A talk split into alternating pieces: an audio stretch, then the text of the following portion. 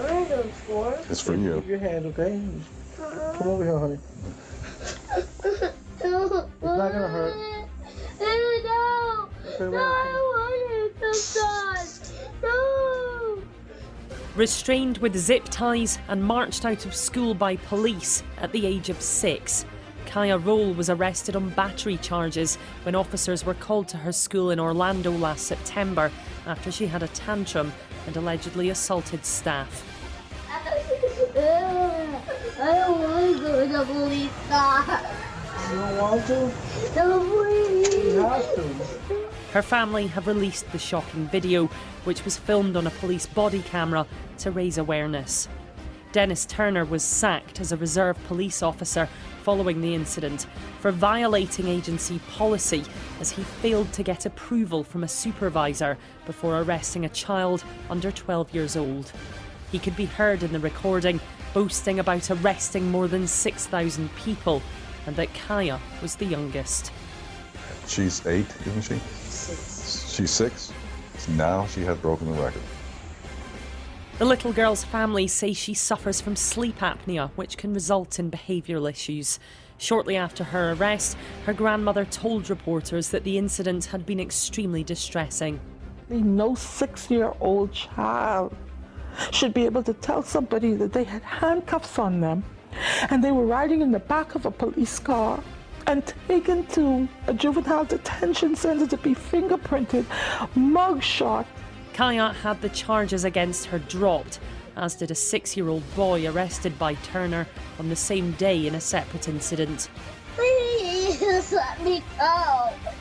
The girl's family hope that releasing the footage will lead to a change in the law, barring children under 12 from ever being arrested. Jenny Longdon, Sky News.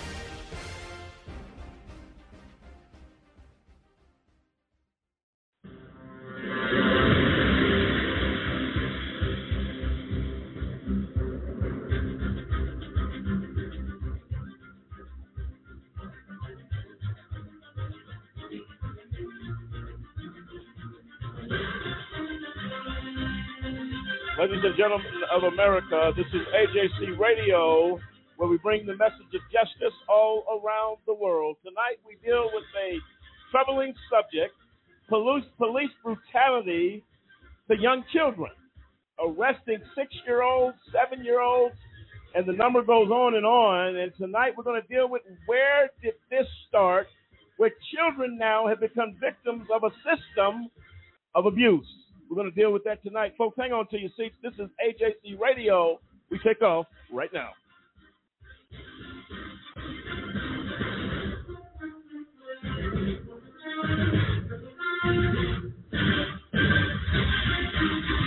There you have it. I'm Lamont Banks along with David Banks, Demetrius Harper, Kendrick Barnes, Dave DePolo, Samson Riddle, William Williams, Clinton Stewart, Dennis Merritt, Cliff Stewart, and the entire AJC radio team tonight as we again embark upon this conversation, really troubling in our nation. How children have become victims of really, as far as the eye can see, young kids have been traumatized, have been put through extreme counseling after such events, and officers, police officers, and again, we're going to deal with also those in the correctional facilities for our youth and the abuse that has gone on there. Let me be very clear as we make this statement tonight. Tonight, we address those bad apples in the bunch that are doing what they are doing to our children. But make no mistake about it, law enforcement is a very serious job. And there are a lot of good uh, police officers out there that put their lives on the line every single day uh, in protecting our nation uh, and in our in, in protecting our communities. It's really really important that we make that point clear.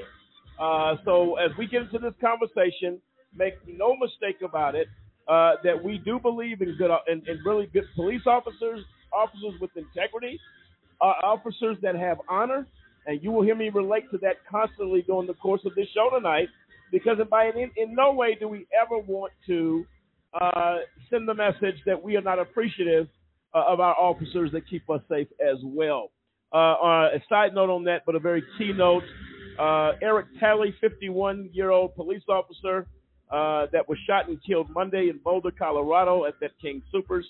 Uh, our our thoughts, our prayers go out to Officer Talley, and I'll tell you what, it's a tragedy that he lost his life. My understanding was he had spoken to his wife and told his wife he was looking to get into some work that was not as dangerous. Uh, and it's really, really uh, troubling. He leaves seven children behind.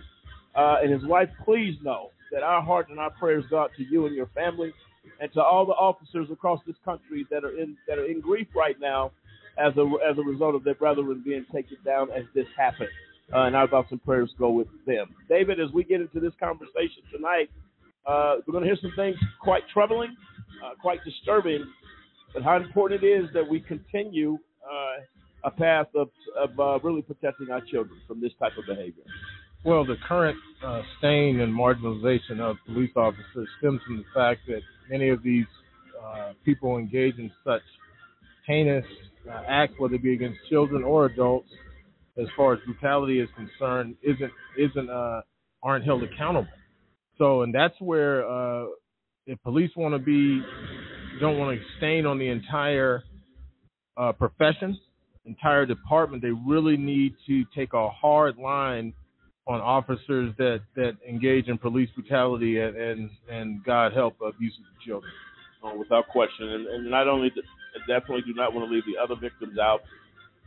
Uh, have been identified as Denny Stong, 20 years old, Neven Stanisic, 23, Rikki Olds, 25, uh, Tralona Bartkowiak, Susan Fountain, Teri Leiker, Kevin Mahoney, Lynn Murray, and Jody Waters. Again, uh, our hearts and prayers and thoughts uh, go out with the victims of this tragedy that took place in Boulder, Colorado. Uh, and to all of the families that have suffered loss as a result of this tragedy, uh, our thoughts and prayers go with you. Dave Sapolo, as we get into this conversation, your thoughts on something as tragic.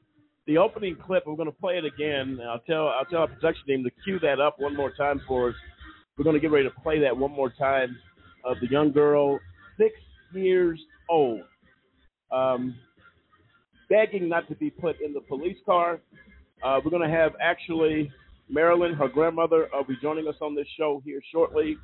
Uh, she's going to be joining us and talks. We'll talk be talking about uh, the trauma that her uh, that her granddaughter suffered.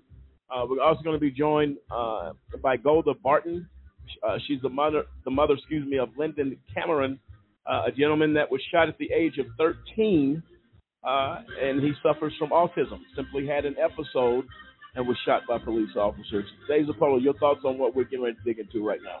When you look at how things were even 30 years ago, when somebody as young as six years old was having a problem, whether they had stolen something or they got into a fight, usually the police weren't called. The parents were called. The parents dealt with the issue it wasn't the police. Putting a six year old in handcuffs and putting them in a police car, that's inexcusable. What could make the officer think that was the right thing to do? I just don't understand it. Uh, again, I think the culture that is set up here now, uh, the bottom line is these officers, again, a bunch of bad apples and a bunch of, of a whole barrel of, of good officers uh, that probably would have never thought uh, to do such a thing uh, and we salute them tonight. But I'll tell you what, tonight we deal with the ugly side of policing with officers that simply do not honor that badge. This is AJC Radio, folks. We're going to be right back. Feel free to dial into the show tonight at 646 200 0628. That's 646 200 0628. As we get ready to deal with this issue, America's children under fire and abuse by those that wear the badge. We deal with it after this break. This is AJC Radio. We'll be right back.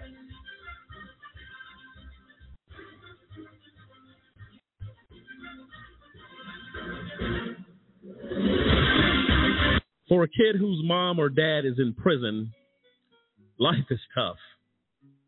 Now, add a wrongful conviction to that, life just got a little bit tougher. Trying to explain to friends why mom or dad is not at the school play or at the ball game is something that no kid should ever be faced with, especially if mom or dad is innocent. Ladies and gentlemen, get involved today to stop the epidemic of wrongful convictions. By remembering a Just Cause with a monthly, annual, or one time donation, you can help in the fight against wrongful convictions. Call a Just Cause today 1 855 529 4252. We seek justice for the children as they go to bed at night and mom's not there, dad's not in the other room to make them feel safe. Not because dad or mom did anything wrong, because justice could not be found. Join us for the children, for they truly are our future. I'm a mother. I'm a father. I'm a sister. A registered nurse. I serve my country in the United States military. I'm your neighbor. I sit next to you at church. And my child was arrested, held in custody, questioned without my knowledge, exposed to violence, witnessed a rape, placed in solitary confinement, unable to call or see me, shackled to a wall, beaten, sentenced as an adult at age 17, sentenced as an adult at age 16, sentenced as an adult at age 15. We felt lost, isolated, ostracized, misjudged, terrified. And in the absence of all hope, my child took his own life. And then I found the Alliance for Youth Justice. They gave me the support and resources to get through one of the most difficult times in my life. Now I know I'm not alone. And neither are you. Now we have a voice. Now we, we have, have power. In numbers. In numbers. In numbers, we, we can make a difference. There are approximately 2 million children in the juvenile and criminal justice system in this country. These are the faces of those families. If you are the family member of a child who has been in the justice system, or if you are someone who supports this movement and is ready to make a difference, visit the Campaign for Youth Justice at www.campaignforyouthjustice.org. We have a big problem, and we need your help. It's happening on college campuses, at bars, at parties, even in high schools. It's happening to our sisters and our daughters, our wives and our friends. It's called sexual assault, and it has to stop. We have to stop it. So listen up. If she doesn't consent, or if she can't consent, it's rape, it's assault. It's a crime. It's wrong. If I saw it happening and I was taught you have to do something about it. If I saw it happening, I speak up. If I saw it happening, I'd never blame her. I'd help her. Because I don't want to be a part of the problem. I want to be a part of the solution. We need all of you to be part of the solution. This is about respect. It's about responsibility. It's up to all of us to put an end to sexual assault. And that starts with you. Because one is too many.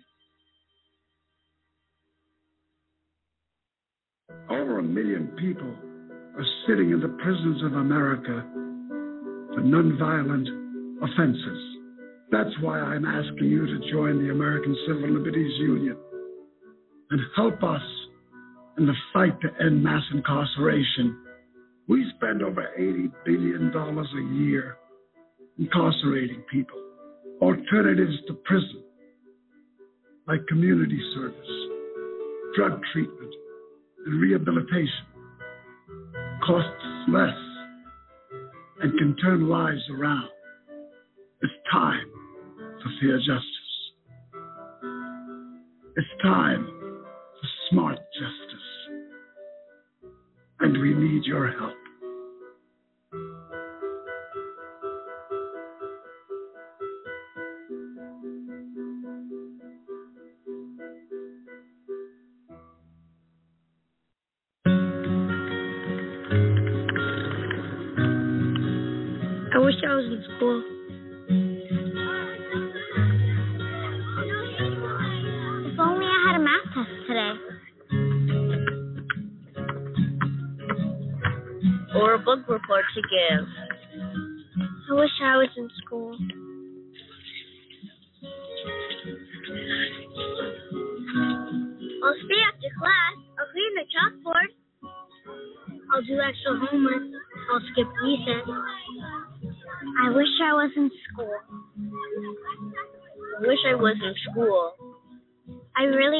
I was in school. School ends, but free lunches for your kids don't have to. Find your local food bank at feedingamerica.org slash summer meals for help. Together, we're feeding America.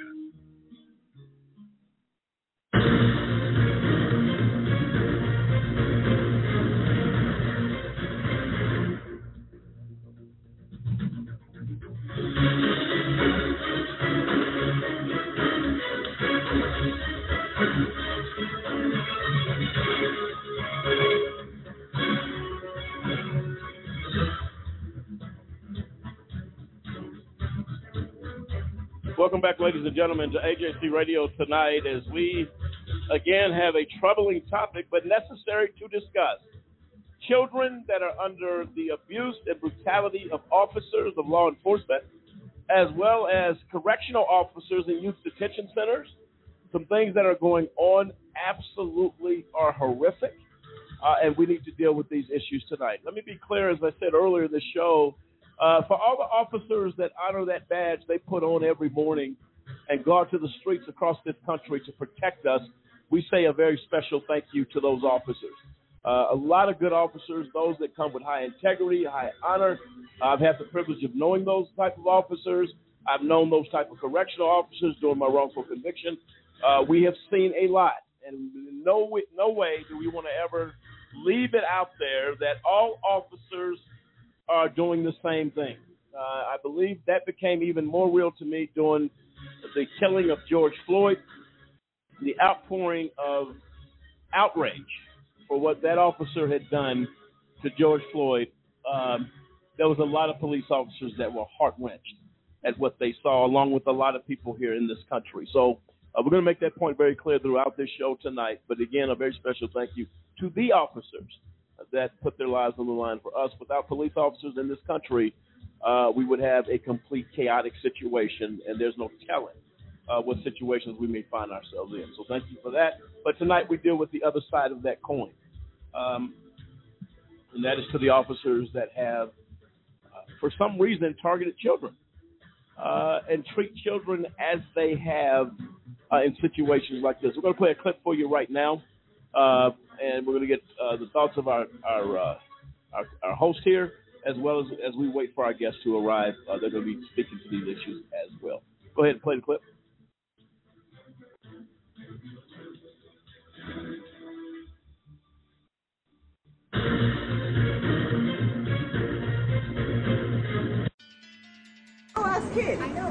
It doesn't. What do you mean? You if you know, not call okay? his parents. Yeah, you can't do that. okay. You can't do it. Well, what's your name? Hey. Hey, hey, hey, hey, hey, hey, hey, hey. Okay, you need to What? What's your name and your badge number? You need to What, what's your, watch out! Let me go. What's your name and your badge number? What's your name and your badge number? Lincoln, 691. Okay, and, and, what, and what's your name and badge number, ma'am? Whoa, whoa, you're touching me. You're touching me. Hey, You, you can't do this. Yeah, yeah, go get him. You can't do this. Look at that. Hey, stop, stop, stop. Hey, look. You're doing this to a minor. Let me go. Remember, you guys are doing this to a minor. Remember that. You guys are doing this to a minor. It doesn't matter. You guys are doing this to a little ass kid. Oh, His parents should be here. You guys shouldn't be touching on him like that. My parents should be here. What is he doing? What is he doing? I don't feel man. That's it? Yeah, I spit on you. How you like that? Hey, hey, hey, hey, watch out. Watch out. Don't be choking him like that. What are you doing? Get your hands off his neck, bro. What are you doing? Get your hands off his neck. You can't be doing that. Get back, sir. Yo, Back don't up. touch me. Don't touch me. Back up. Don't touch me. Don't touch me. I will arrest you for. Don't touch me. For what? For what? For my scene, For dude. what? For what? What Back can you arrest me for? For what? What can you arrest me for? What the hell? Don't touch me, please.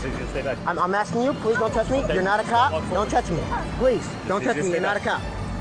Just Don't- need you to stay back. That's I'm all. asking you, what's You can up? record from the distance. Okay. Okay. I just need you to keep your distance. Plain and simple. Look at that. Look at that. I don't mind if you record. Police brutality. Excuse me. sir. No, no, I'm not going to do I know. nothing. Just stay backed up just You're a right. little bit. You're right. okay? I'm not so that gonna way do nothing. You're right. You're right. You're right. So I'm not We're going to do trying nothing. You know, I know. You know, I'm not doing nothing to the cops. I mean, come on. That's No rights. Come on, I'm going around this way, all right, sir? Try to keep some distance. Yeah, that's right. Come, you can come over here. I just don't want you getting hurt. Yeah. All this for a little kid, bro. All this for a little kid. All this for a little kid. Yes, sir. Yes, sir. Yes, sir.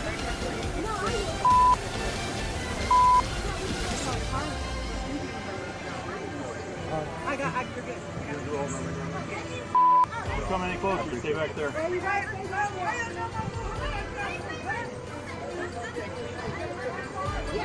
Oh, I know you. Hey,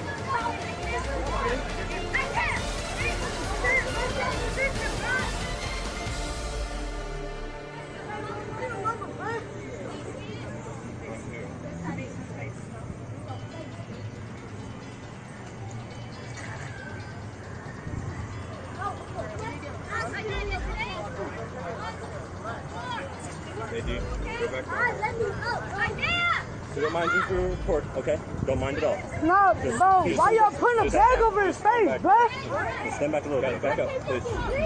Please. You can record from over there, okay? What happened? Hey, can you hear me? Yeah. I'm right here. I'm right here. Space, that's all we're asking. Isaiah, bro, stop resisting, bro.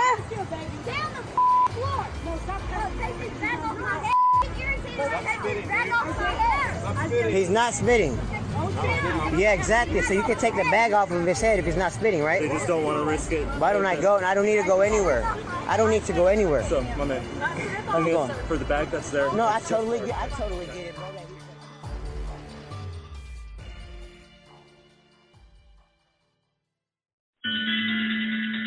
Well, there you have it. Uh, this particular young boy, they began to grab him around his neck. On the video, if you see it on YouTube, you can go and find it. Uh, as they grabbed this young boy around his neck, he had to be, he looked like to be maybe 10 or 11. Uh, and they began to choke him. A bystander who was watching this stuff started to record what was going on. They ultimately ended up putting this kid in what they call a spit bag over his head, which he wasn't spitting. He made it clear to the officer, uh, the, the guy's not spitting. You can suffocate this kid to death. And my question is, how, where have we come to as a country? When I was growing up, we had issues where if there was something going on, guess what? Who I feared more than anybody uh, that I had to deal with if I was out of line in school. That was my mom or my dad. Uh, they have so criminalized the situations of kids simply not doing anything but being a kid. Uh, the six-year-old that we talked about earlier, uh, who they handcuffed, uh, and on that first clip, we're going to play it again here shortly. But she was, they said, oh, she was, uh, she was a danger to herself and to others around her at six years old. So you walked out. She began to beg the officer, and let's get ready to pull that clip. I want to play that clip one more time. It's the, it's the opening clip we played. We're going to play that clip as well. It's a news report on what's happened to this young girl. Uh, and she was begging the cop, please don't put me in the car. To this day, this girl has issues right now. And this is recent in the last, I believe, last couple of years, this stuff took place. Few years. She's having to deal with that. Uh, let's play the clip one more time, team, and, and let, let's, let, let's let our listeners hear it.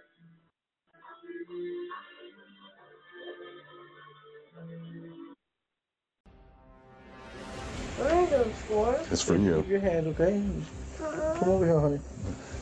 It's not gonna hurt. No! Okay, No. I want it sometimes! No! Restrained with zip ties and marched out of school by police at the age of six. Kaia Rolle was arrested on battery charges when officers were called to her school in Orlando last September after she had a tantrum and allegedly assaulted staff. I don't want to go to the police. You don't want to? You have to. Her family have released the shocking video, which was filmed on a police body camera to raise awareness. Dennis Turner was sacked as a reserve police officer following the incident for violating agency policy as he failed to get approval from a supervisor before arresting a child under 12 years old. He could be heard in the recording boasting about arresting more than 6,000 people and that Kaia was the youngest. She's eight, isn't she? Six. She's six. Now she has broken the record. The little girl's family say she suffers from sleep apnea, which can result in behavioural issues. Shortly after her arrest, her grandmother told reporters that the incident had been extremely distressing. No six year old child should be able to tell somebody that they had handcuffs on them and they were riding in the back of a police car and taken to a juvenile detention center to be fingerprinted, mugshot.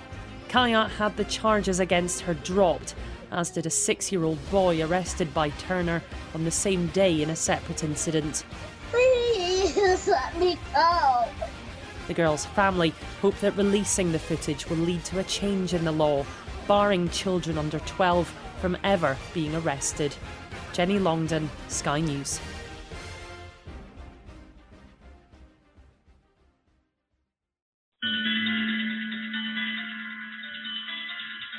Well, there you have it. It is heart wrenching. It's absolutely thick. And then you're going to tell me that the charges have been dropped? Because you had no charges in the first place. There was no crime here. You can show me one kid in school since I was a little boy that didn't throw a temper tantrum because perhaps recess ended a little earlier than what they wanted it to. Or they maybe they wanted an extra chocolate milk on chocolate milk Friday. Why don't somebody tell me what crime was committed where this young girl suffered? You take this young girl in a police car, take her to a youth detention center, and you fingerprint and you do a mugshot to do one thing drop the charges. Why don't somebody explain that to me?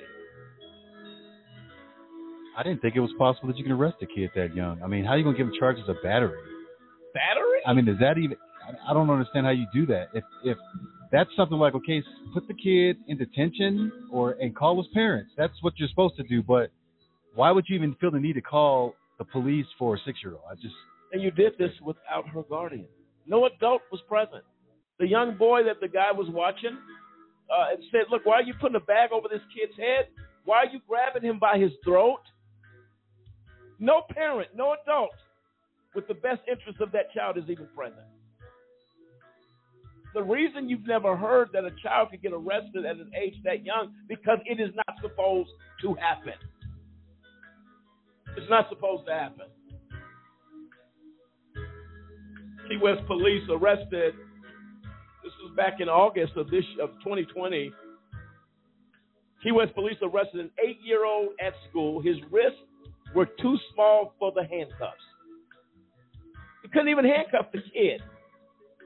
Police officers at a Florida elementary school arrested an eight-year-old boy who had allegedly hit a teacher, only to realize the boy's wrists were too small for the handcuffs.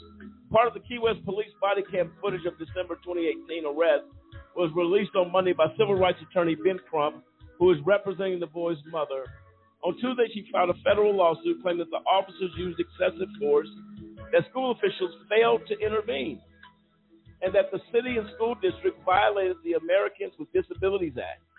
The lawsuit says the boy has special needs. Key West police declined to comment to CNN citing the litigation. But in a statement to the Miami Herald on Monday, Key West Police Chief Sean T. Brandenburg said that his officers did nothing wrong and that they followed standard operating procedures. The mother, Bianca N. Digennaro, said in a Zoom press conference Tuesday that her son was arrested, taken to jail, fingerprinted, DNA swabbed, and had his mugshot taken that day. The boy, who was three and a half feet tall and weighed 64 pounds, Crump said, was charged with felony battery. just just a quick question. I thought you had to get consent for anybody to give a DNA sample. They just Definitely a parent. yeah. I mean, but that's for anybody. You just can't take from a child without his parents knowing why are you taking a kid's DNA for what. Kid has no idea what's going on. He's not a serial killer. You're going to find out the mystery killer from a from a, a kid. So that's just it, that's just that's someone just taking their power a little too far. Well, it says here the mother fought the case in court for nine months until a prosecutor dismissed the charges. Crump, Devon, Jacob, Sue Ann Robinson are representing Zadaro in this lawsuit. So this is a heartbreaking example of how our educational and policing systems train children to be criminals by treating them like criminals. This is what you do, and you're you're seeing, you're trying to find. There's no humanity here. It's exactly the opposite. And I can't get over that little girl begging an adult to please do not put me in that car. That, that that's absolutely insane to me. And nothing is done. Well, well, you know what? Another sad part is, it took you. Where's Where's the chief of police and the head prosecutor? It took you nine months to dismiss charges. The, the, the, these people are depraved. Some of these people are absolutely depraved, uh, and it explains a lot how not only do adults get killed by these police, but there's there's examples. Like I said, the the one officer in New Mexico in 2019 who body slams a girl because she took an extra milk, like you were just saying a minute ago. And so he he he resigned after body talking about she took an extra milk from the cafeteria, so he goes out and body slams her unconscious. No, not she's Not not, this one. Uh, this is another video I saw online. Uh, and it's a New Mexico officer. He just resigned For some milk? for some milk. Well, she she shouldn't have took extra milk, so I'm gonna punish her by by by throwing her up, throw her up and then slamming her to the ground. It's just sick. Well, the problem you have here, William, I'm coming to you in a moment. The scars left here for these kids. You want to create a system that we believe and trust in our officers, but you leave scars so deep in these children. I remember during the protest that had happened uh, last summer, uh, around the time when George Floyd was killed. Never will forget this if I live to be 100. And I came across a video on social media. This young girl, she had to be maybe seven, eight years old, and the police car pulled up. This particular officer was a good officer. But when the officer got out of the car, the little girl began to tremble and her tears rolled down her face. Scared and terrified of what might happen and what they have seen. And I remember the officer, the lady officer, was so shaken and so troubled. And I remember her kneeling down. She said, I'm not going to hurt you. And it took a moment to calm this girl and say, Look, I'm not here to hurt you. What type of system do we have when our children are looking at George Floyd? You couldn't hide it from them. And they see this man calling for his mama, who has already passed. No wonder this little girl, when she saw the car, trembled out of fear. This is something that has to be dealt with, has to be talked to. And again, to the officers that give their lives to protect our children, like this officer was a good officer. But because of the actions of those that choose not to honor the badge, it makes it hard on those officers who have integrity, who care about people. Something has to drastically happen. As, I tell you what, we create a society of fear among the next generation. Wondering what's wrong with them?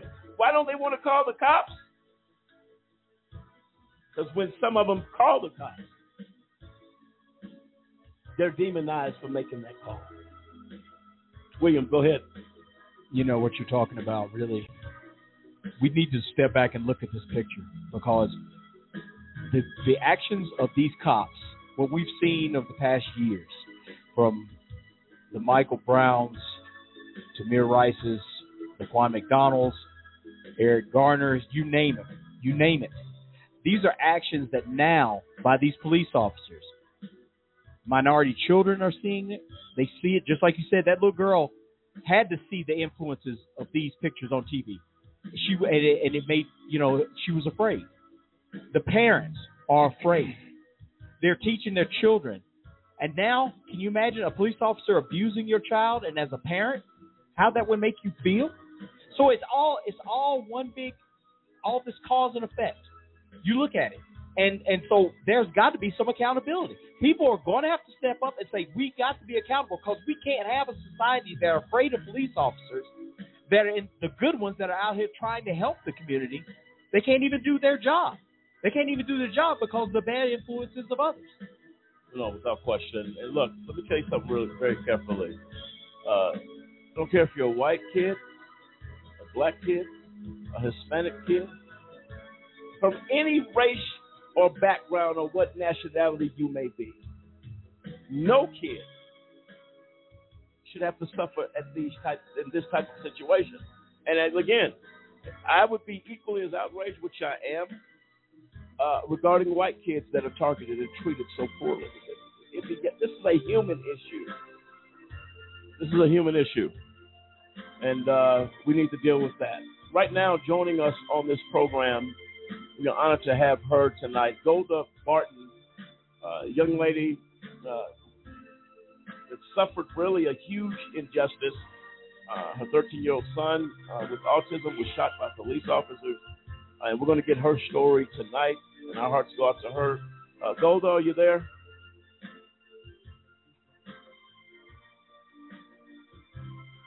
Golda, are you with us? Yes, I'm here. Thank yes, you so I'm much. Here. Thank you. I'm glad we got you on. Um, Golda, I'm going to let you share your story because I didn't want to in, in, infringe upon that. But let me first say, uh, AJC Radio, Just Cause Organization, we are so very sorry uh, for what you have endured, uh, your son, all that has happened. Uh, but I believe you have a voice and you got something to say, and we want to hear about it here and our listeners as well. I don't know how much of the show you've heard thus far, but please know that AJC Radio supports your plight in fighting against this type of injustice that's happened. Introduce yourself to our listeners, and I'll give you the floor. Hi, I'm um, I'm Golda. I'm Golda Barton. Uh, this has been a very emotional journey for my family. Um, I was doing so good right before this, and then I um I spend a lot of time trying not to think too hard yeah. because this has really um affected not only me but everyone in our community and I had no idea um how desperate of a situation our nation is in with um with the way that uh, these officers feel that they have um, the right to treat a human like they're not a human anymore. Yes. Um, it uh, it's been very it's uh, it's been very hard to watch my son go through uh, his daily um, tasks and chores um, and struggle because he's got to figure out how to do everything now with one hand. Um, I I'm thankful that he is alive. Um, but uh, he's uh, he's uh, he's definitely uh, a changed little boy. Um, you know, I I really before uh, I don't know if uh if you know this, but like about in January of la- this last year. So my son was shot September um 4th uh 2020 and right before that he had lost his grandfather to uh, police brutality as well. Um, they still refuse to release the body cameras, so that's been very hard for us. Um, and it was super hard for Linden. Um, and then to have two happen like this and it not and it just makes no sense to me and now i can really more clearly understand because i i mean i've i heard of black you know black lives matter and and the movement and everything Yes. but to stand in those people's shoes. Is so so frightening. Absolutely. um and uh to be to be uh to be to have to deal with this because of like a color or whatever is crazy to me. It just makes no sense at all. And to do this to a child makes no sense. Because and this you're right. When you said before this is something that every single gender race left right um from the from the crazy of the crazies to the yeah everybody can understand everybody has children.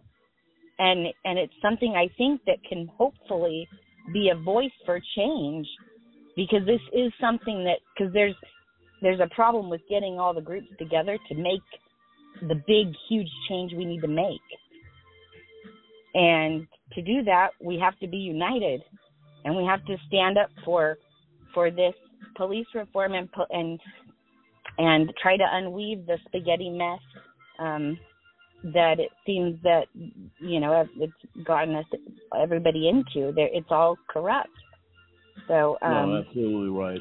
And Golda, uh, to, and to that point, you know, I think what is to your point that you just made, we need to come together, work together, be a bigger voice. You know what's sad to me? Why should we have to have a huge voice versus one? Because one child's life Right. should mean more than that. One mother, your your pain, your child's pain, and then to see uh, what your son went through with with the police situation uh, with another family member, and then this kid wasn't armed.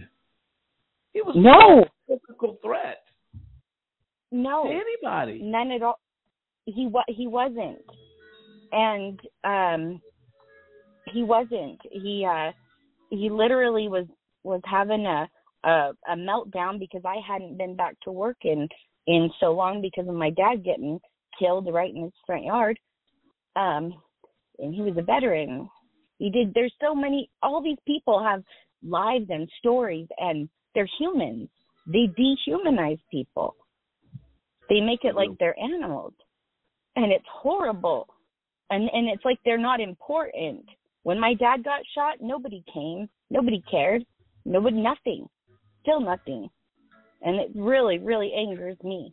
But with my son um it's just the same. It's like um where where i just i feel like uh we're in a terrible uh spot in this nation right now and there needs to be so many things change um to make this be uh the America that we want it to to be so we're not afraid to live here you know No, absolutely right, Golda. Uh, Dave, did you have something to say to Golda? Yes, I'm so sorry that this happened to you. I mean, how how is he really doing? I mean, is is he getting better or is it still so traumatized that it's hard for him to get through the day? Um, he lives in um well, okay, so he lives in a pretty painful state majority of the time. But we came up here last week for an electrical stimulator um uh thing that they put in his arm. Right. and so he had to go through a series of uh of of where they when they put it in they can't be asleep and he is like deathly afraid of needles and um we went in And the doctor's like, look, you know, uh, you you either man up and we got to get this done. You know, you you got to hold real still because for them to place that stimulator correctly, he had to be so brave. And um, so I guess he said he jumped like six inches off the table, but the doctor said that he did really, really well, actually, better than most adults. And um, Oh, that's good. it helped. The stimulator helped almost immediately. Like to re- like it took his pain from like a like a like a eight nine to like a five like five six, like almost instantly. So we are just thankful that we have things that can help us get some relief. And uh, Golda, let me ask you a question. What steps have been taken uh, to hold these officers accountable for what's happened to your son? Um, anything, uh, or they they kind of giving you the runaround and not wanting to do what needs to be done here? Well, um, I think we've been very patient. We've we've been very patient and tried to give them the space they needed to do their investigation because I understand there's a process. Um, but it seems like it's taking so so long for them to to uh to do anything. Like the we heard that the officer that shot Linden no longer works there. But that's all we know. We don't know. Does he no longer work there because you let him go? Or does he no longer work there because he quit? Or does he you know or is he just on administrative leave so he doesn't work there now? Like we honestly we don't we don't know anything. Um I know that they were pretty backed up with their uh, police brutality cases, and so uh, they they mean, literally it's like they're backed up with like they take months to give these families any type of resolve because they are so backed up with their their it's it's it's mind blowing. I had no idea. I was completely unaware that it was so grave. Oh, Golda, this is what we're going to do. Uh, I'm going to take a quick break. I'd like you to come back. I want to get some more uh, thoughts about this. Uh, our, again, our thoughts and prayers go out to you, to Linden, to your entire family. But AJC and the Just Cause organization commits ourselves to seeking justice uh, wherever we can find it for those that have suffered injustice. Uh, I can say to you tonight that a Just Cause organization will get in the trenches, if you will, with you uh, and we, I can assure you, a Just Cause organization will get some answers that you so desperately need. Uh, and if you're willing to take our hand, uh, we'll jump down and we'll get in the fight with you. Does that sound like a good idea to you? I think I think we're we're ready. We're ready to take your hand and go with you wherever you want to go. We are we are we are definitely uh, accepting of um, any help you can give us. And when, when we come back, uh, go, we're going to get to the, to the GoFundMe uh, uh, page that has been set up for people to reach out to uh, donate money in helping find justice for this entire family. We're going to talk to that on the other side of the break. And uh, we so much appreciate you taking time, being as brave as you've been tonight, to speak on such an issue that is so close to home. We're going to deal with that on the other side of the break, okay? Thank you. Okay, ladies and gentlemen, AJC Radio tonight, heart wrenching, troubling, disturbing uh, at best. Feel free to dial into the show tonight, 646 200 0628. 646 200 0628. Our very, very special guest tonight, Golda Barton, and her precious son, Linden, who suffered a huge injustice. AJC Radio Just Cause organization now puts ourselves into the fight. We seek justice for this family. This is AJC Radio. We'll be right back. History is important because it shows where you're coming from and where you're going. Type 2 diabetes is something that runs in my family, which means I'm at risk. In fact, one in three American adults are at risk for developing type 2 diabetes. And knowing this, if I do nothing, that family history becomes my family's future. And my family is too important to me for that. Take the risk factor assessment today at AskScreenKnow.com. There are no loose ends in TV procedural dramas. At the end of the hour, the bad guy always gets what's coming to him.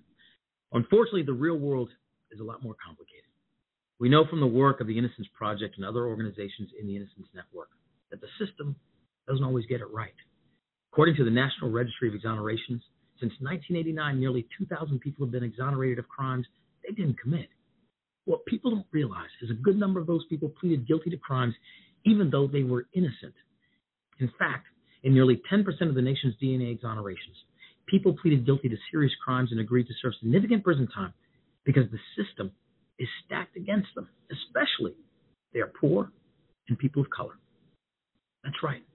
The stakes are so high that we have innocent men and women agreeing to serve long prison sentences. A system that puts that much pressure on people to plead guilty is a problem. Visit guiltypleaproblem.org to learn more about the men and women who are pressured into pleading guilty to crimes they didn't commit. And join us in demanding that our elected officials do something to protect the innocent people who get caught up in a broken criminal justice system. Thank you. Do you know anyone who's been sent to prison who's innocent? The United States is experiencing record numbers of exonerations in cases where people were wrongfully convicted of crimes they did not commit. If you believe that no one should be sent to prison for crimes they didn't commit, there is something that you can do today. By remembering a just cause with a monthly, annual, or one time donation, you can help in the fight against wrongful convictions. Call a just cause at 855 529 4252 or visit a-justcause.com and click the donate button. A Just Cause is a 501c3. Wrongful convictions are wrong. Let's be the voice of those who can't speak from behind the wall.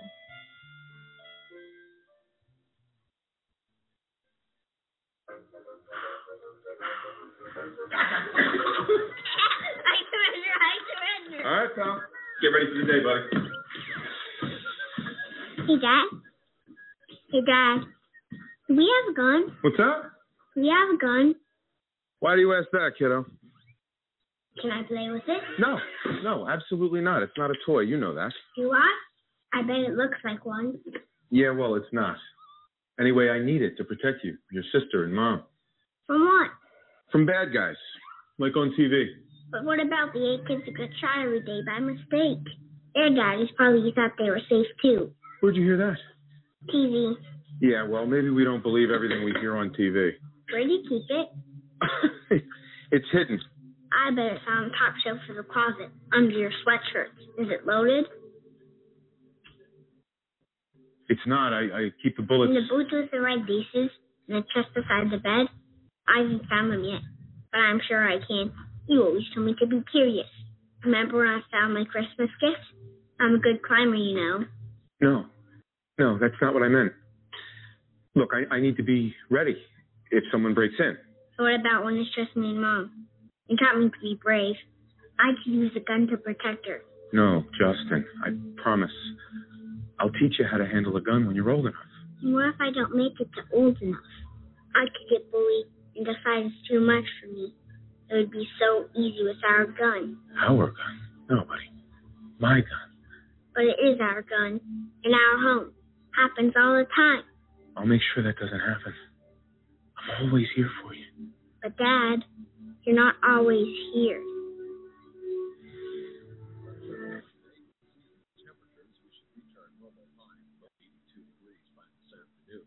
Clear skies tonight with a low near 7. Increasing cloudiness tomorrow, sticky and humid with a high of 6.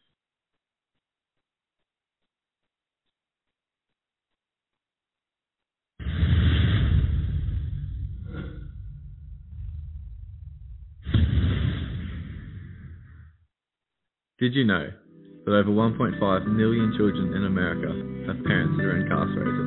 These children cope with the pain, Through drugs, alcohol. anger, and violence. It is so important. So important. It is so important for communities to provide preventative and intervention services.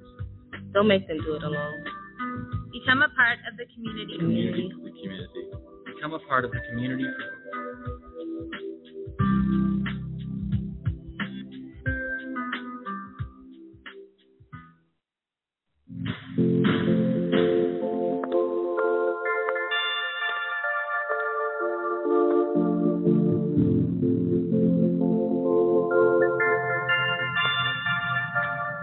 Sit here. Don't add her to the chain. It was just a joke. We're not friends. Why are you talking to me? You started it. You're so gross. Lame. Loser. Weirdo.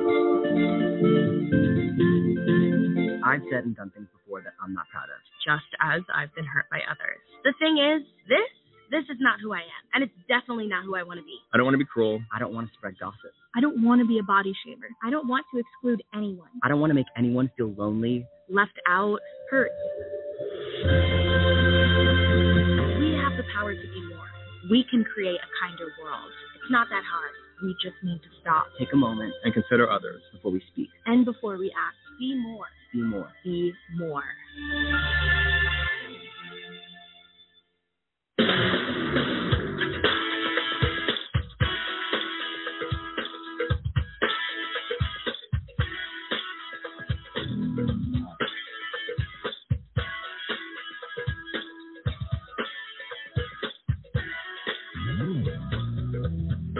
And welcome back, ladies and gentlemen, to AJC Radio tonight. As we have began a conversation that's much needed, uh, addressing children of police brutality uh, that have suffered injustice as as young as six years old, seven, eight years old, eleven years old, teenagers that have suffered uh, really complete brutality, if you will, and life-threatening situations uh, that we have seen. We have been so honored tonight to have our very special guest, Golda Barton. Uh, her son, Linden Cameron, uh, suffered a being shot by officers, and uh, she has shared her story and and uh, the pain that she has gone through. We salute her her courage tonight uh, as as we begin to at least unravel and begin to have a conversation about the condition of this nation. Golda, you still with us? Yes, I'm here. Okay, thank you so much uh, for coming back. We're going to be very respectful of your time, but I, I, just, I just think you have a lot to say. Um, so tell us a little bit about GoFundMe. What prompted that? Uh, I would presume in search for answers uh, that you desperately need. Tell us a little bit about that. Um, so our GoFundMe um, is set up uh, to to bring awareness to this this uh, apparent uh, tragic time our nation's in. Um, that they can that they can um, do this to to a child. They can. It's it's that where do they they it it doesn't make any sense to me. Um, yes. You sound like ahead. you've taken on the hat, uh, Golda, of an advocate automatically. It sounds like after this type of ordeal. Uh, yes, definitely. Um, I I always try to stand up for um, the underdog or the person who um, is is not treated fairly, and um, in both of our cases, uh, it, it it doesn't seem to be the case that uh, anything uh, happened uh, at all like it was supposed to. Now, let me ask you a question, Golda. Uh, If am I reading this correctly? Uh, were there 11 shots fired on your son? Uh, yes, Wow. 11 shots. and Go ahead. There go was ahead, only Golda. one. Sorry, there was only one that hit a, a nearby trailer.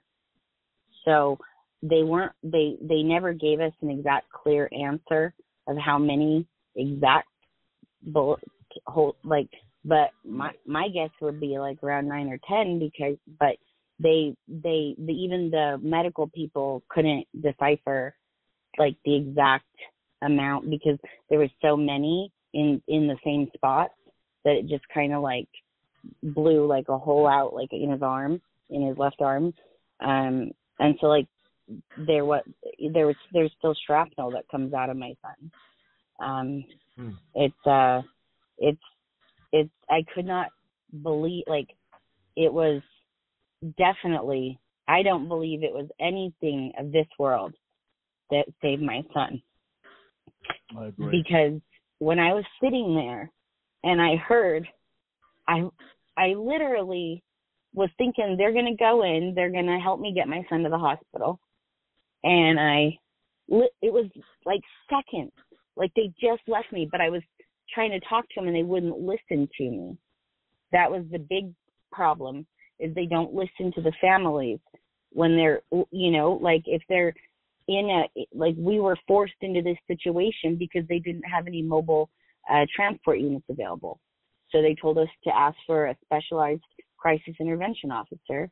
We do that. And as many single parents you know unfortunately we don't have all of the resources that a lot of people have. Um, we we rely a lot upon uh, we do our very best, but we do rely upon um, the community. We rely upon um, our relationships um, to try to, uh, you know, uh, to try to get get along and, and do things the right way. Um, so we called for them. They said to call a CIT officer.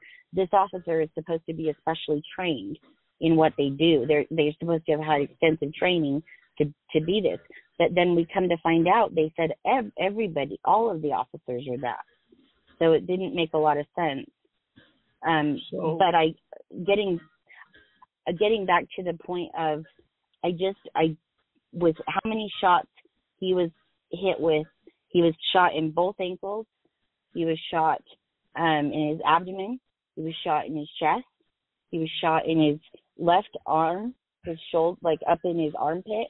He was shot um, down further on his left arm in his bicep. Um, and me think. Is that all of them? I think so. And then in the foot too, like the ankles and the foot. I'm just trying to figure out here. 11 shots fired on a autistic boy with no weapon. It didn't take 11 shots to show he had no weapon. no. This is That's not even the procedure. The procedure is in Utah, I believe, to you can shoot twice, and then you're supposed to reassess. And this guy emptied his clip, like he was. Eh, he wanted to make sure that my boy was dead, with no threat. and that's exactly what I thought. Yeah, with no, literally, I I told them this, you know, um, this this child is, um, uh, you know, he's he's autistic and he's and um, but he's normally he's he does pretty well, you know, like if I go to work because I I work my life away, but the thing is is that on that particular incident he was unable to control himself and um and we needed help desperately and had thought to call these people that were supposed to help. And um and the the mentally helped crisis units not they don't have them available for these people that need help. Um uh i don't know i don't i don't understand why their training would be so um so lacking when it's supposed to be mandatory. Well, not only lacking, but the abuse of power with emptying a clip on an unarmed kid. I don't I don't understand that. This is what I don't understand. You empty a clip on an unarmed kid, but you let a gentleman, excuse me, you let a person in in Boulder, Colorado, a couple of days ago, take out ten people, and you shoot him in the leg. Right. Once. Once.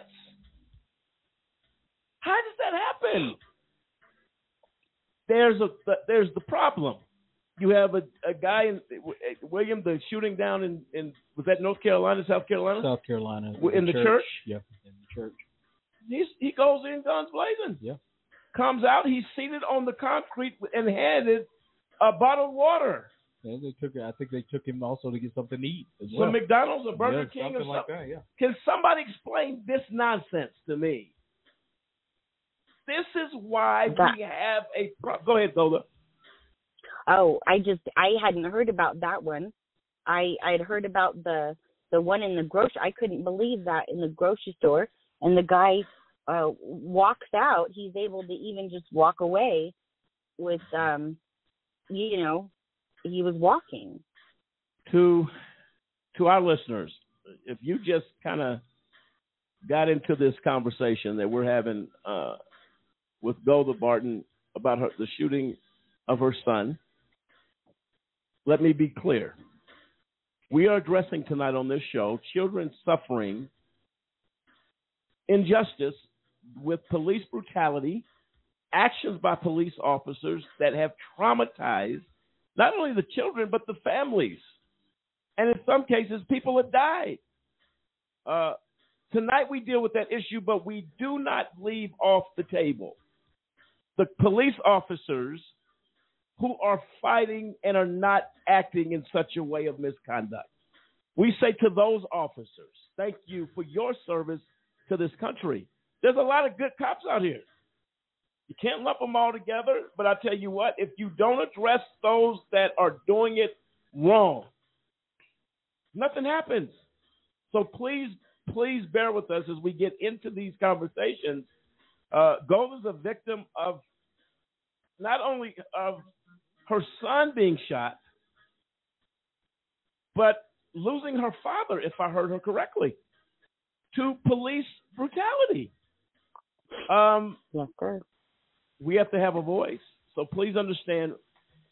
I just calls AJC Radio. We have uh, discussed uh, good officers on this show. We've honored them on our show. We've thanked them on our show. The Fountain Police Department Deputy Chief of Police was here in this studio, along with some of his some of his officers, and we gave them kudos for what they do every day, getting up, getting dressed, and helping citizens across this state. We say thank you.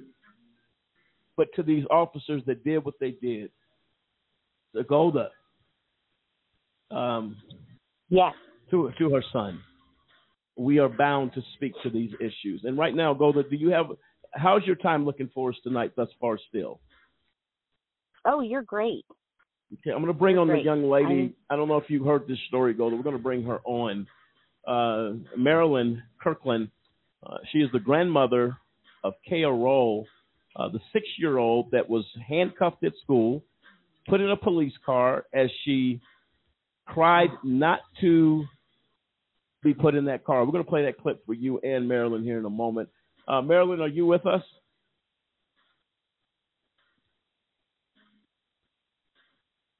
Okay, we're still trying to get her apparently. Uh, and Hi. gonna, we're gonna bring Good evening. Meralyn, you with us? Yes, I am.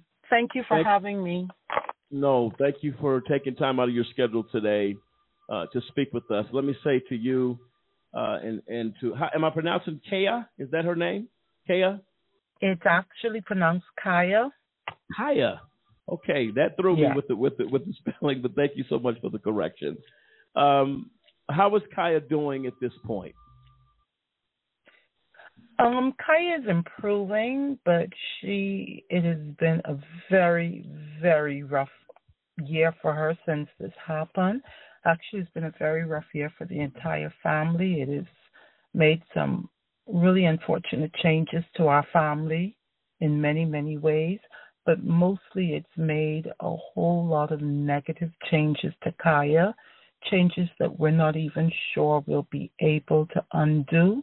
But if we are, it's going to be a very long road ahead of us. Well, I can assure you, uh, Meralyn, uh, the support of AJC at Just Cause. Uh, Golda, I don't know how much of the show you've listened to, uh, Meralyn, with Golda Barton, whose son was shot 11 times, is what we're reading. Um, autistic, uh, no weapon, unarmed, and could easily be a statistic tonight had it not went the other way. As, as Golda said, something higher than this uh, uh, spared her son's life. We're going to get into the dialogue together. Right now, what I want to do is play the clip um, and, and uh, Kaia, what she went through, and then I'm going to get your thoughts, Golda and Meralyn. We're going to talk more about uh, what we can do as a just cause, um, and hopefully be an inspiration to those people who are suffering at the hand, uh, not all officers, but of those officers that choose, that make a choice to cross the line of law and do what they're doing to our children. Let's play the clip.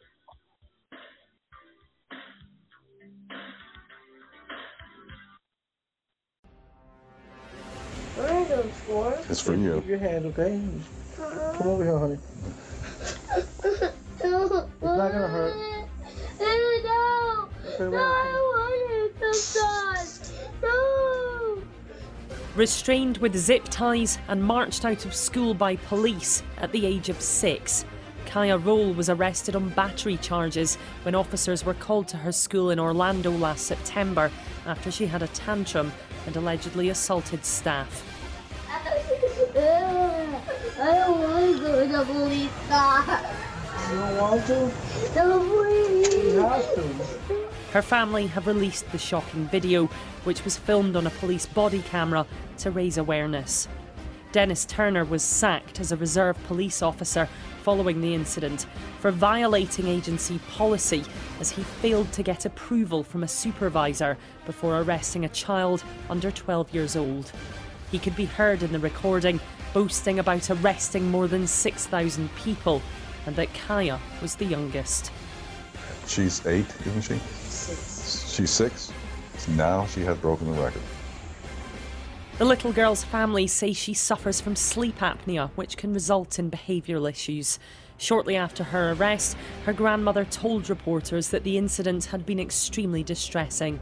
No six year old child should be able to tell somebody that they had handcuffs on them and they were riding in the back of a police car and taken to a juvenile detention center to be fingerprinted, mugshot. Kaia had the charges against her dropped, as did a six year old boy arrested by Turner on the same day in a separate incident. Please let me go. The girl's family hope that releasing the footage will lead to a change in the law, barring children under 12 from ever being arrested. Jenny Longdon, Sky News.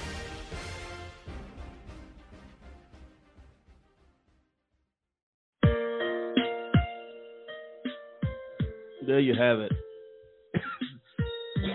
Excuse me.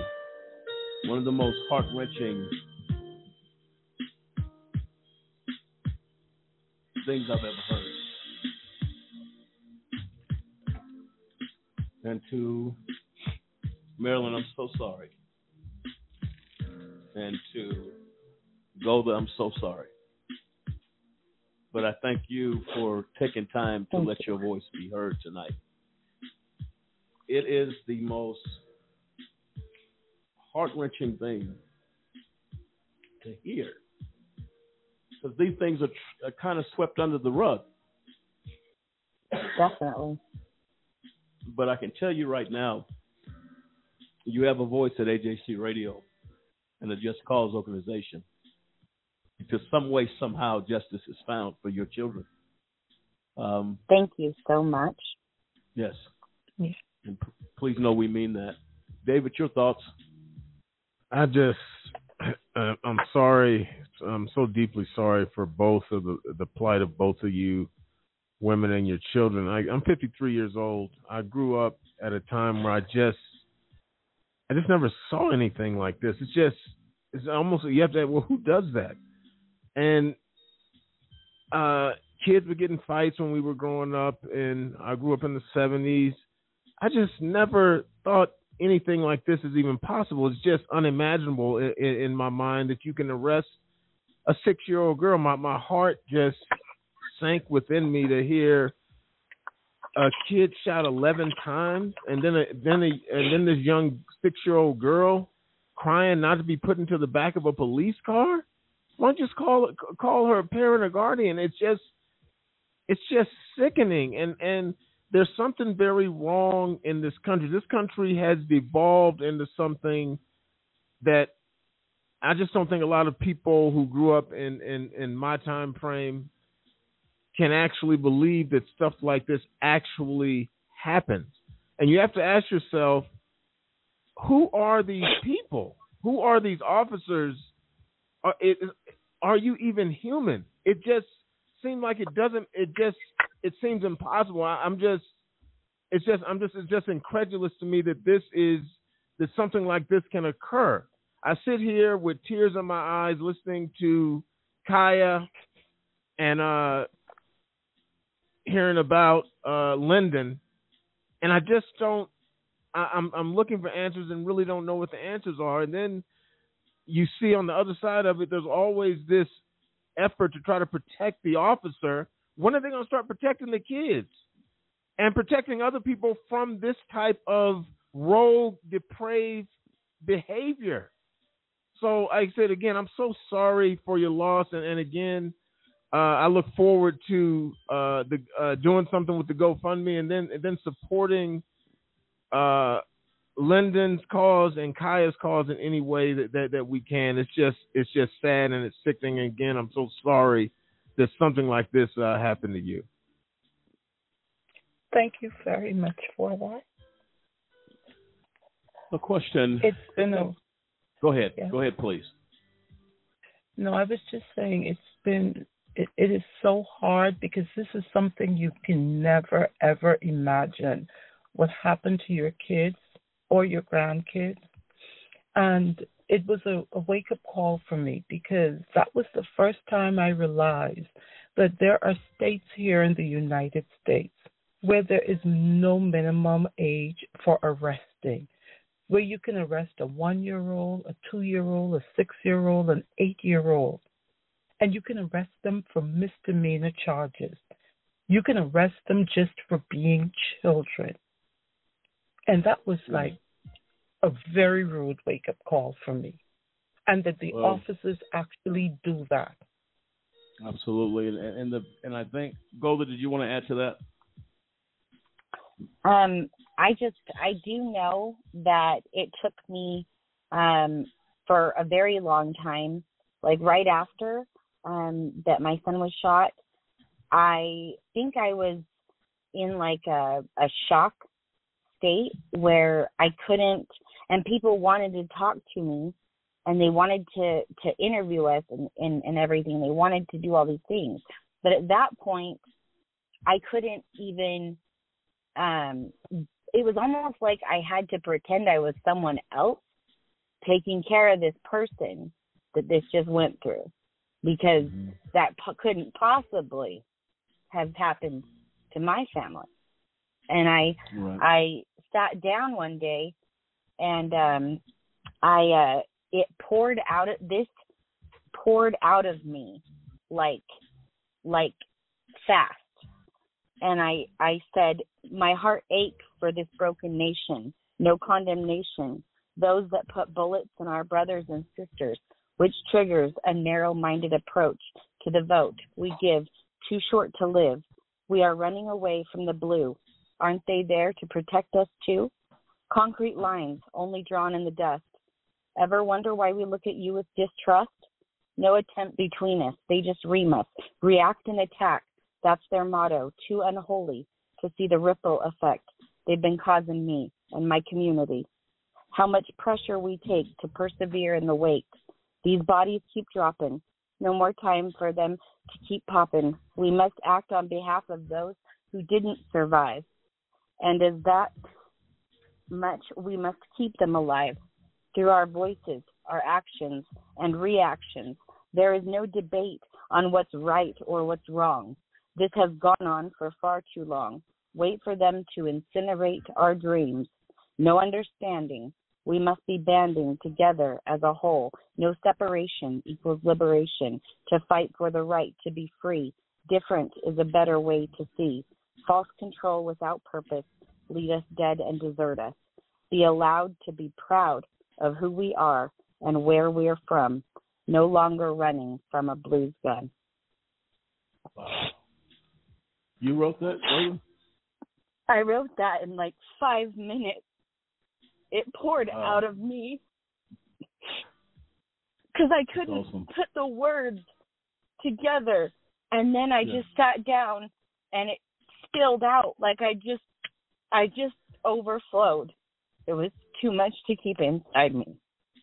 Well, I can tell you, we're going to post that at AJC Radio, uh, as well as our social media team will post that out there. Those words are powerful.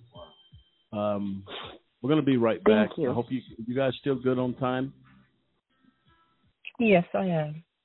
Okay, we're going to come back and deal with the next steps that happen when these type of actions go ignored, and that's our young people getting into the criminal justice system. Kalief Browder, we're going to tell his story. What happened to him? He suffered a far worse ending than when one can imagine. And you know what? over a backpack that he supposedly stole from a grocery store. He's no longer here to tell his story. We're going to tell it for him. I'm going to get your thoughts on it, ladies. Ladies and gentlemen, AJC Radio tonight. Our children, victims of brutality, law enforcement, and the criminal justice system as a whole, we deal with tonight. But we take a moment to salute the officers that fight for us every day. This is AJC Radio. We'll be right back. Ladies and gentlemen, can I ask you a question? Did you know that there are over 2.4 million people behind bars in the United States?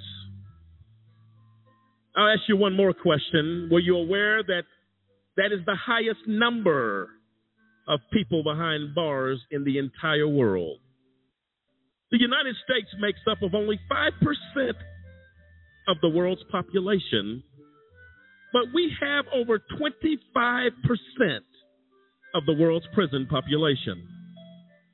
America prides itself on being the most advanced and progressive nation on earth. However, sadly, we are also the world's most archaic. I'm going to give you a personal invitation to get involved with the fight against mass incarceration. Take a few moments to call 1 855 529 4252. That is a just cause. And we fight for justice. Again, call a just cause today. Don't delay. Call 1 855 529 4252. It is time, and I say high time, that we take America's incarceration seriously. Won't you join us? Call today.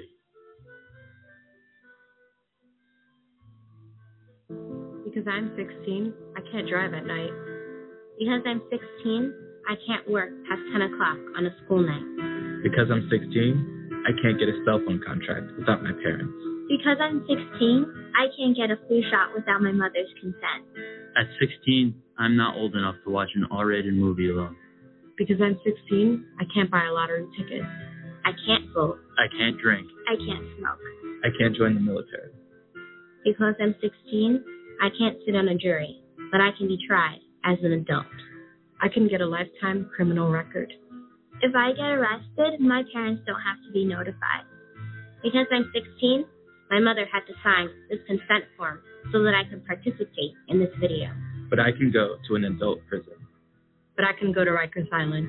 But I can be sent to Attica. My name is Michael Corriero. I was a judge for 28 years in the criminal courts of the state of New York. New York is one of only two states in the entire nation that automatically tries children as young as 16 as adults. We need to change that. Last week, my father sent me to my room. Next week, a judge could sentence me to an adult prison. We need to judge children as children. It's time to raise the age of criminal responsibility in New York.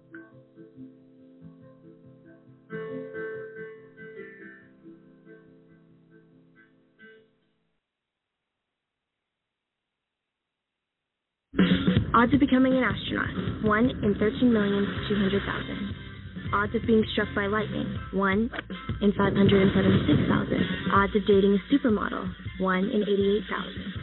Odds of bowling a perfect game 1 in 11,500. Odds of being trapped in an elevator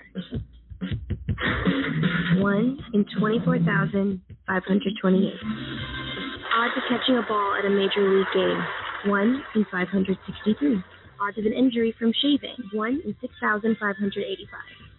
Odds of tripping while texting 1 in 10. Odds of getting cancer in your lifetime 1 in 2 men, 1 in 3 women. It's up to us, To change the odds for our generation. for the ones we love, for our future. If you don't like the odds, stand up. Stand up to cancer.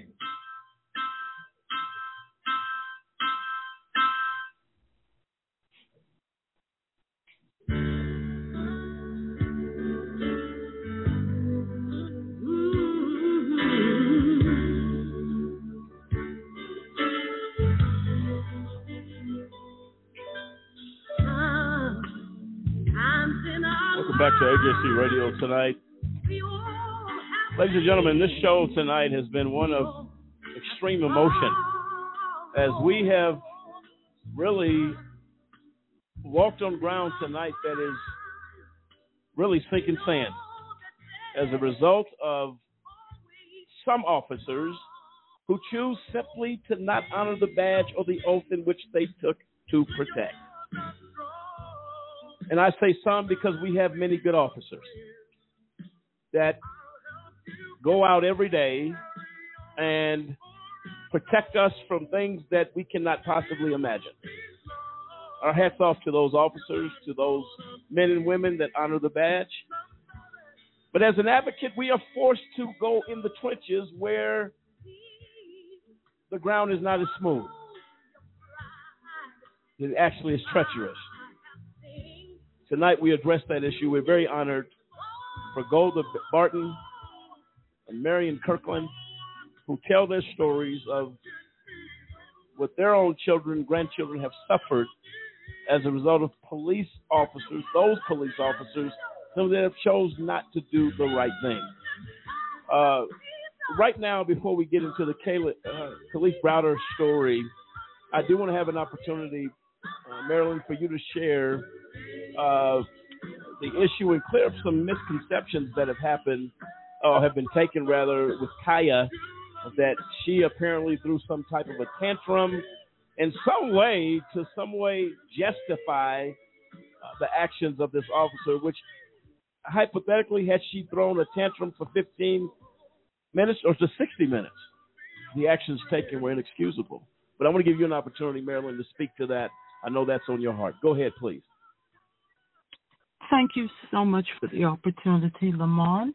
And if I can um, briefly take um, you back to the beginning, what happened is that when Kai was about five years old, we started to notice some changes with her. We started to notice that, you know, she was not sleeping good at night. She was being very sleepy and cranky during the day. Um, and so I started taking her to a pediatrician and they started investigating it. In particular, a frightening thing had started happening where I noticed that she would stop breathing when she was sleeping. And there were occasions when I literally would panic and shake her. And then she would catch her breath and she'd start breathing again.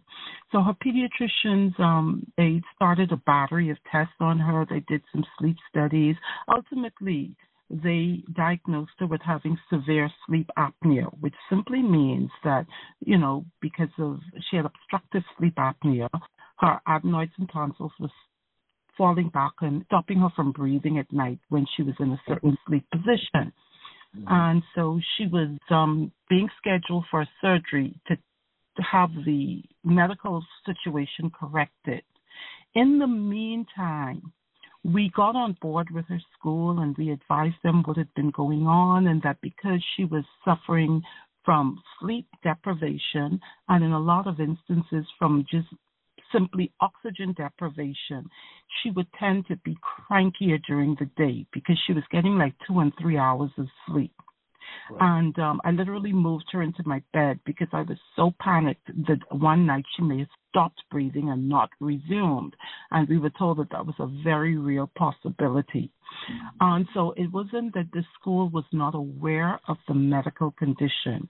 And I had established a link with her teacher where if we're up all night and she's not gotten sleep, if I'm able to keep her home, I would do that. But having to keep a roof over her head, food on our tables, I could not just keep staying home from work. And right. so, you know, I worked out the system with the school. This doctor sent letters, communicated with the school, asking them to allow her to take brief naps during the day to reset her brain to catch up on the sleep that she's, you know, she was deprived of during the night. The school had advised that they couldn't allow her to sleep because she was now in first grade and there was no provisions for first grader to sleep. In addition to that, I sought out uh, what's called a behavioral therapist, which is someone who would help her to breathe, to de escalate when she's sleepy, to not be irritable. It's like, you know, you have a six month old baby. You feed them, you change their diaper, you do everything, and you can't figure out why they're crying and crying and won't go to sleep. But that's how a child reacts. They get irritated when something is wrong. So Kaia would um, sometimes throw these tantrums. The doctor provided us with um, videos, with um, written literature, all these things we provided to the school so that they would understand how to deal with it. And it was simple. If she ever threw a tantrum, just let her go ahead and she would not attack people. She would just cry and scream and roll over on the ground and just let her exhaust herself. What happened in this instance is against what the doctors instructed. Um, the school staff tried to restrain her. She was no danger to anybody, but she was rolling over. She was throwing a tantrum. And they tried to restrain her. And in trying to restrain her, one of the administrators got kicked.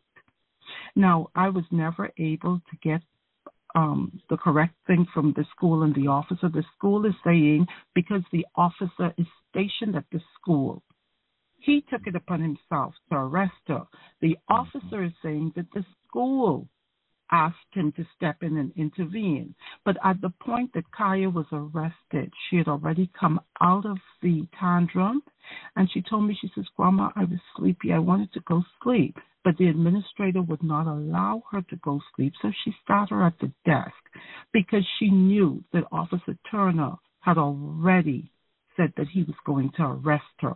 So they forcibly kept her awake so that he can have the transporting officer arrive at hmm. the school with the vehicle to transport a six year old who was fully out of the tantrum, falling asleep, didn't know what was going on, but to transport her to a juvenile center.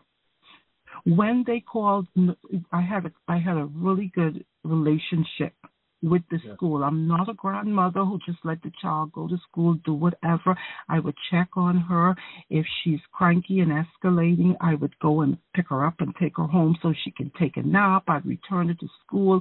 I did everything I could to help get her through to the date of the surgery to have this corrected.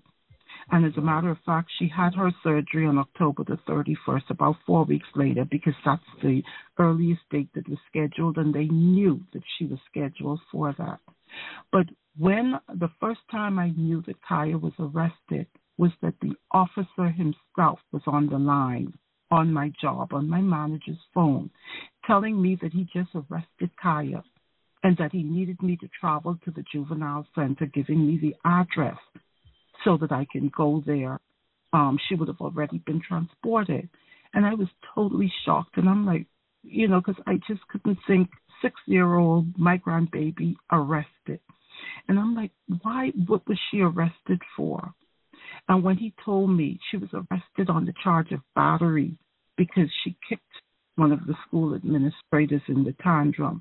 I asked him, I said, but didn't they advise you that she has a medical condition we're addressing? He says, what medical condition? I said, she suffers from severe sleep apnea. You know what that officer said to me? And it really broke me down. He said to me, I too have sleep apnea, but I don't carry on the way she did.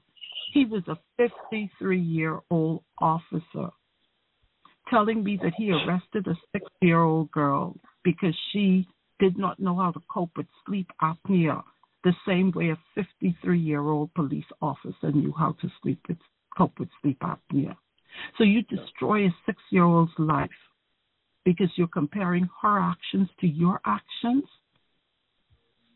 Oh. When I got to that, oh. I'm sorry. No, please go ahead. No, go ahead.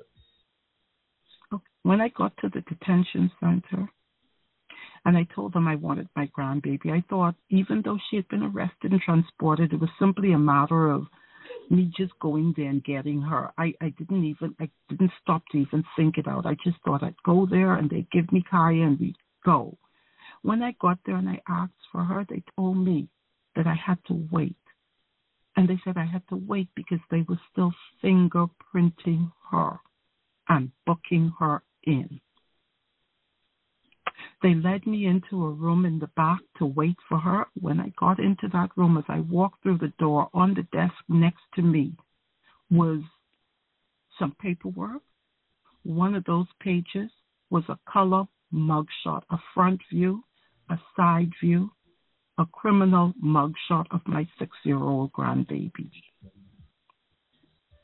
When they brought Kaia into me, Kaia was shaking like a leaf. All she kept saying to me, and the therapist says that was her way of calming herself. She was crying. She was shaking like a leaf. She was sobbing. Her heart was breaking. She kept saying, Grandma, I told them to call you. I told them your phone number. She kept repeating and repeating my cell phone number. They wouldn't call you. I told them call you. You'd come get me. Call you, Grandma. Call you. You come get me. My grandbaby was shaking like a leaf. The one of the booking officers there at the juvenile center shared with me that in her 20 years there, she had never had a child that young be arrested and booked through her center. Another employee said to me he had to go and borrow a stool from another employee to stand Kaia on because they did not have the ability to take a mugshot of a child that young. So he had to elevate her into a position to take her mugshot. Then they turn around and tell Kaia that she has to appear in court. And they gave us a charge sheet with her court date and time. And that if she did not appear in court, a warrant could be issued for her arrest. And it defied belief because a six year old cannot drive a car. The six year old cannot get a ride share or call a taxi. How do you tell a six year old who you've who's already been so traumatized that if they don't appear in court, that this will happen to them a second time? When Kaia put her hands up around my waist, I had to pull her hands back and look around her two wrists were bright red abrasions from the zip tie. And she told me, she said, when she was in the back of the police car. Her hands were hurting so badly. And she called out to the officer and she asked him if he could stop and loose her hand. He told her he couldn't. So you know what she said she did? She said, Grandma, I lay forward on my stomach so the seatbelt wouldn't hold me back against my hands, so my hands wouldn't hurt so much. This is a six year old telling me that she had to learn to ride in the back of a police car in a way that would cause her the least amount of pain and discomfort.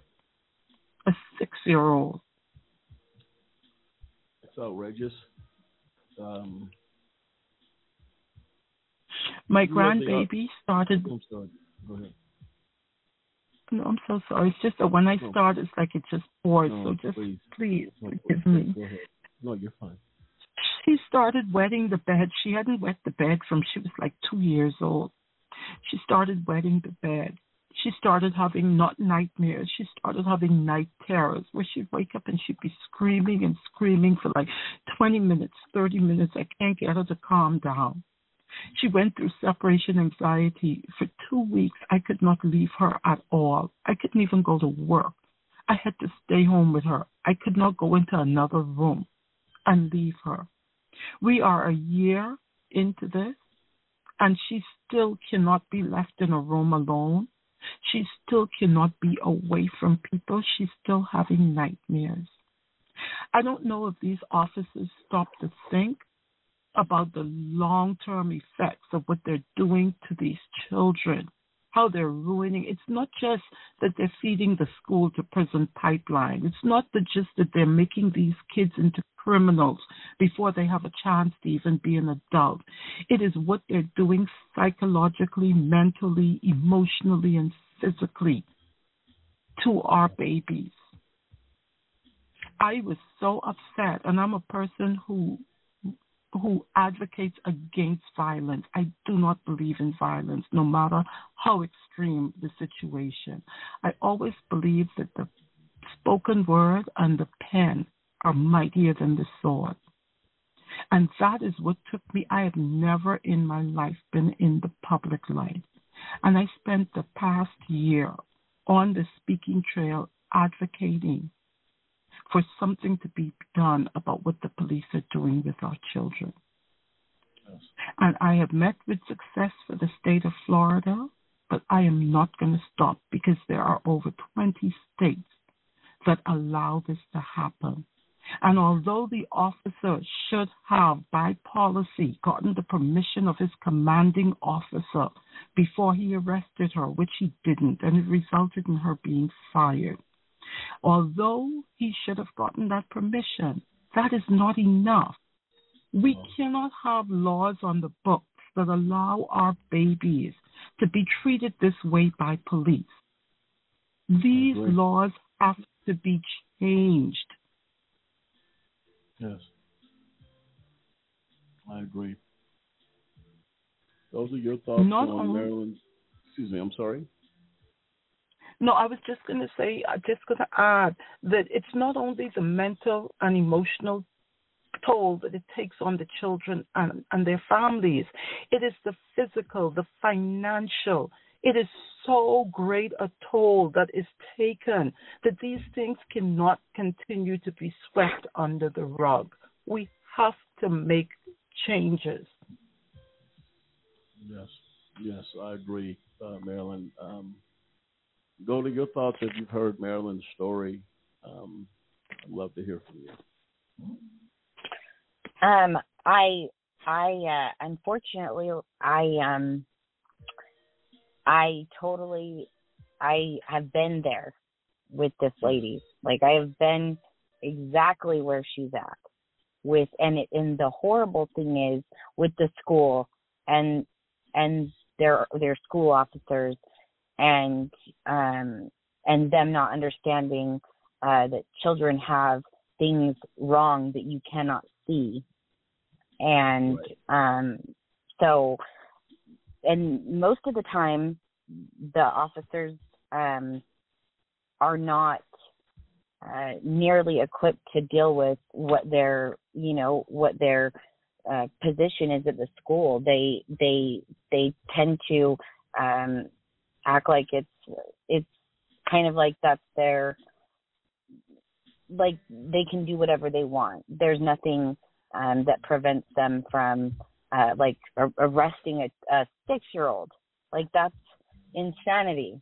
Like like what in the world was the guy thinking when I, I hate that. I, I, I think it's it's bogus. It's the most insane thing I've I've heard. I I uh I I had not heard of her her case. Um but it it's it's insane. No, without question. Um, you know, we've done a lot of shows that were troubling. This reaches the top. We were talking about the suffering of children. And Meralyn, I cannot say into into you too, Rhoda, um, how my heart is saddened tonight as a result of what I've heard. But my resolve is even bigger to fight, to speak out, to give a platform and a voice to young ladies as yourselves to let your voice be heard. Uh, Amen. We are, commi- we are And I am so grateful for that. I am so grateful to you for that. You guys are very, very welcome. We're going to get involved with this. Uh, we're going to talk to our press team, perhaps in even uh, getting a press release out, circulated throughout social media in large, mass amounts of information to go out about your stories. I can promise you, uh, Just Cause AJC Radio is committed to that. Um, I am Thank going to you. be in t- I am going to be in touch with you guys offline um, to get some information for those press releases. But anything that we can do, um,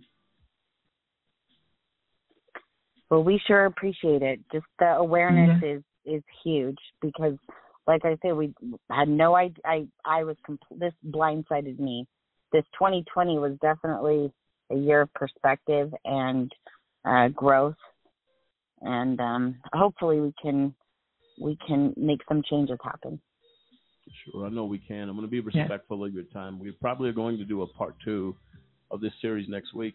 I extend an invitation if you guys are up for it. If not, we understand. Um, but you, you can definitely feel free to tune in to the show next next Thursday.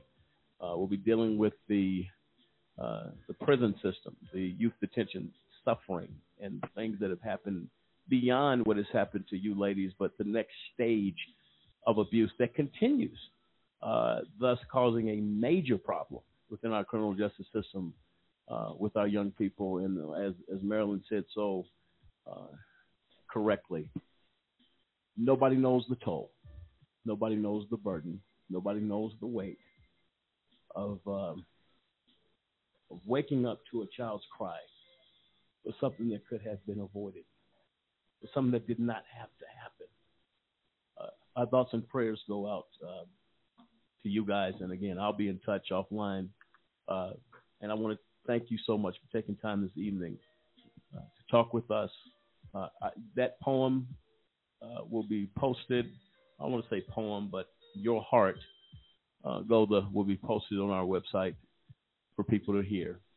Our social media team Thank will you. also push that out there as well. We intend to make an impact uh, Thank for you. you in this situation. Yeah, Okay.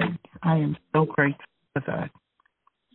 Well, listen, try to get a good night's sleep. Give Kaia our love. Um, Golda, give Linden our love as well. And uh, together we'll make, together we'll make a difference. I can I can assure you of that. Okay. Thank you, Thank and you I so look forward to your part two. Thank you so much, and we'll be in touch.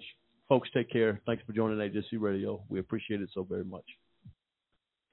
Good night. Good night. Troubling. Troubling. And the courage it took for um, these ladies to come on tonight. Um, Samson, your thoughts?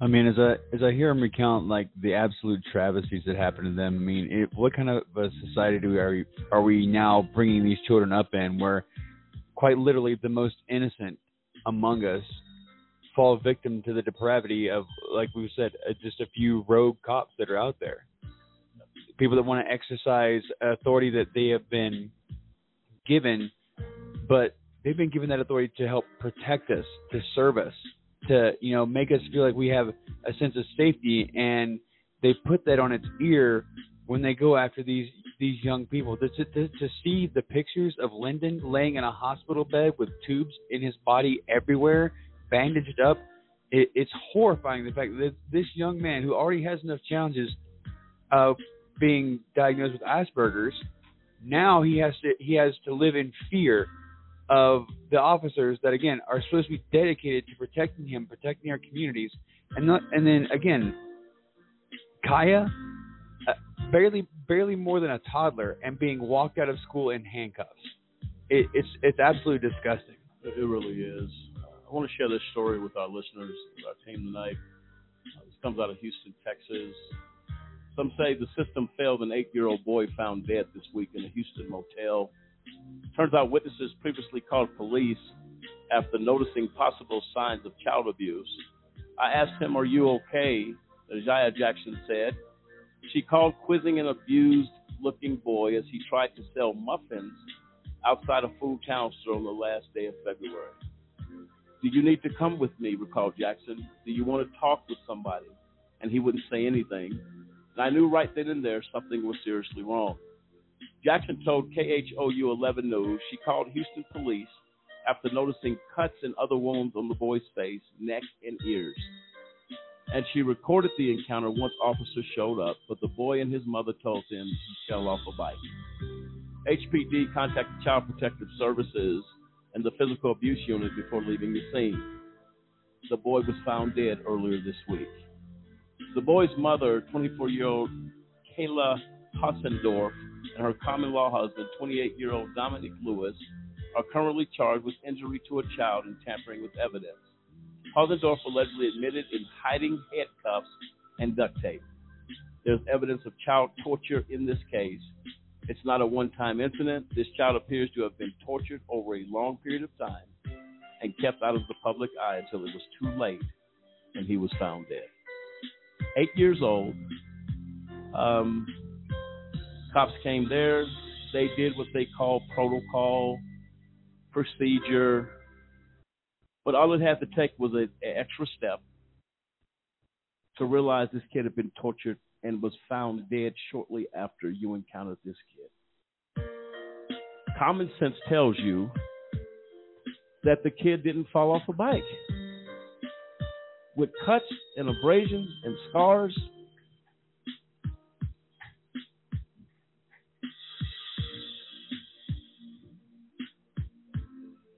if we as a society cannot protect our children, America has lost her way in a very serious way. These are innocent, the most, as Samson alluded to, the most vulnerable of our society are our children and our elderly people. What has gone wrong with this ship? The ship has steered wrong.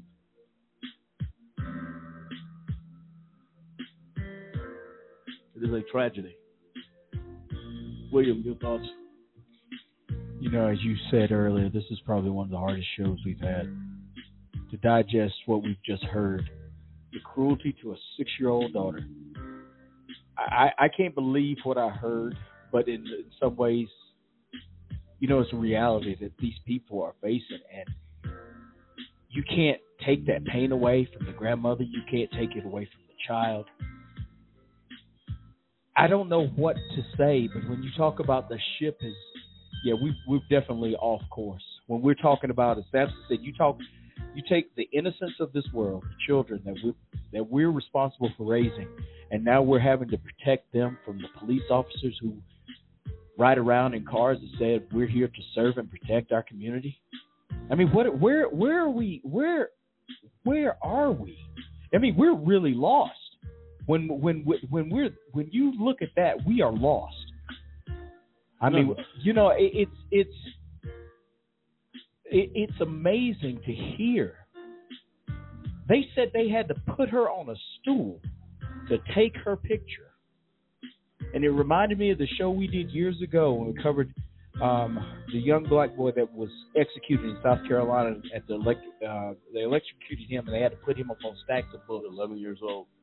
I believe so. Yes. Yeah. First, the youngest Yes. kid executed. Executed. Executed. I think, if I'm not mistaken on that story, his name was cleared. Yes. From Yeah. that crime. Yes. But you can't do a do-over. No. Years now you're talking about now years later, decades later, we're still living with this. And now this little child, this story right here we've heard tonight. And then the sad reality is there are more of these stories. more and um, we're going to address these issues. We're going to we're dig down and fight for Golda Barton, mother of Linden Cameron, Meralyn Kirkland, grandmother of Rolle. Um, something has to be done. Um, next week we're going to deal with this. We'll pivot off of this show tonight. Uh, ladies and gentlemen, do what you can. Go to GoFundMe. Uh, we'll have all this information posted on ajcradio.com. Uh, if you go to GoFundMe.com forward slash F forward slash Linden 039, uh, you'll be able to find uh, a way to help uh, Golda uh, at the GoFundMe page. Uh, we will be in touch with her as well. Again, go to our website, ajcradio.com. Um, we'll have all this information posted. And the pouring out of Golda's heart on that writing was over the top. Um, we're going to post that at our website at AJC Radio as well. Um, folks, again, please tell everybody to tune in next week. We continue this escalation, if you will, of our children suffering in the criminal justice system. And to give you one brief statement, we learned of a story we'll share next week. Uh, I believe of the young girl. Um, I believe was it a young girl that was uh, uh, molested. She was at a suicide situation, getting ready to take her life. She was talked down by an officer. Is that correct? Uh, once the officer talked her down, he molested this young girl. Um, we have a long way to go. We have a long way to go. The eight-year-old boy found dead in that motel room. As it was told to me, he crouched in front of this officer, begging and pleading for help with his body language that I need help. Um, the officers in this case did not do enough. Eight years old. Well, thank all of our listeners of AJC Radio, to our listeners across the country and around the world. Uh, we thank you for you tuning in. Again, tell your friends, your family, all those people that you could become a victim of what these ladies were tonight. It is our job to come together to institute change in these situations. The children are our future. We cannot protect them. We cease to protect our future. So next time, America, good night. This is AJC Radio for the entire AJC Radio team. We'll see you next week on part two, Children of a Nation of Brutality and Abuse continues. Good night, America.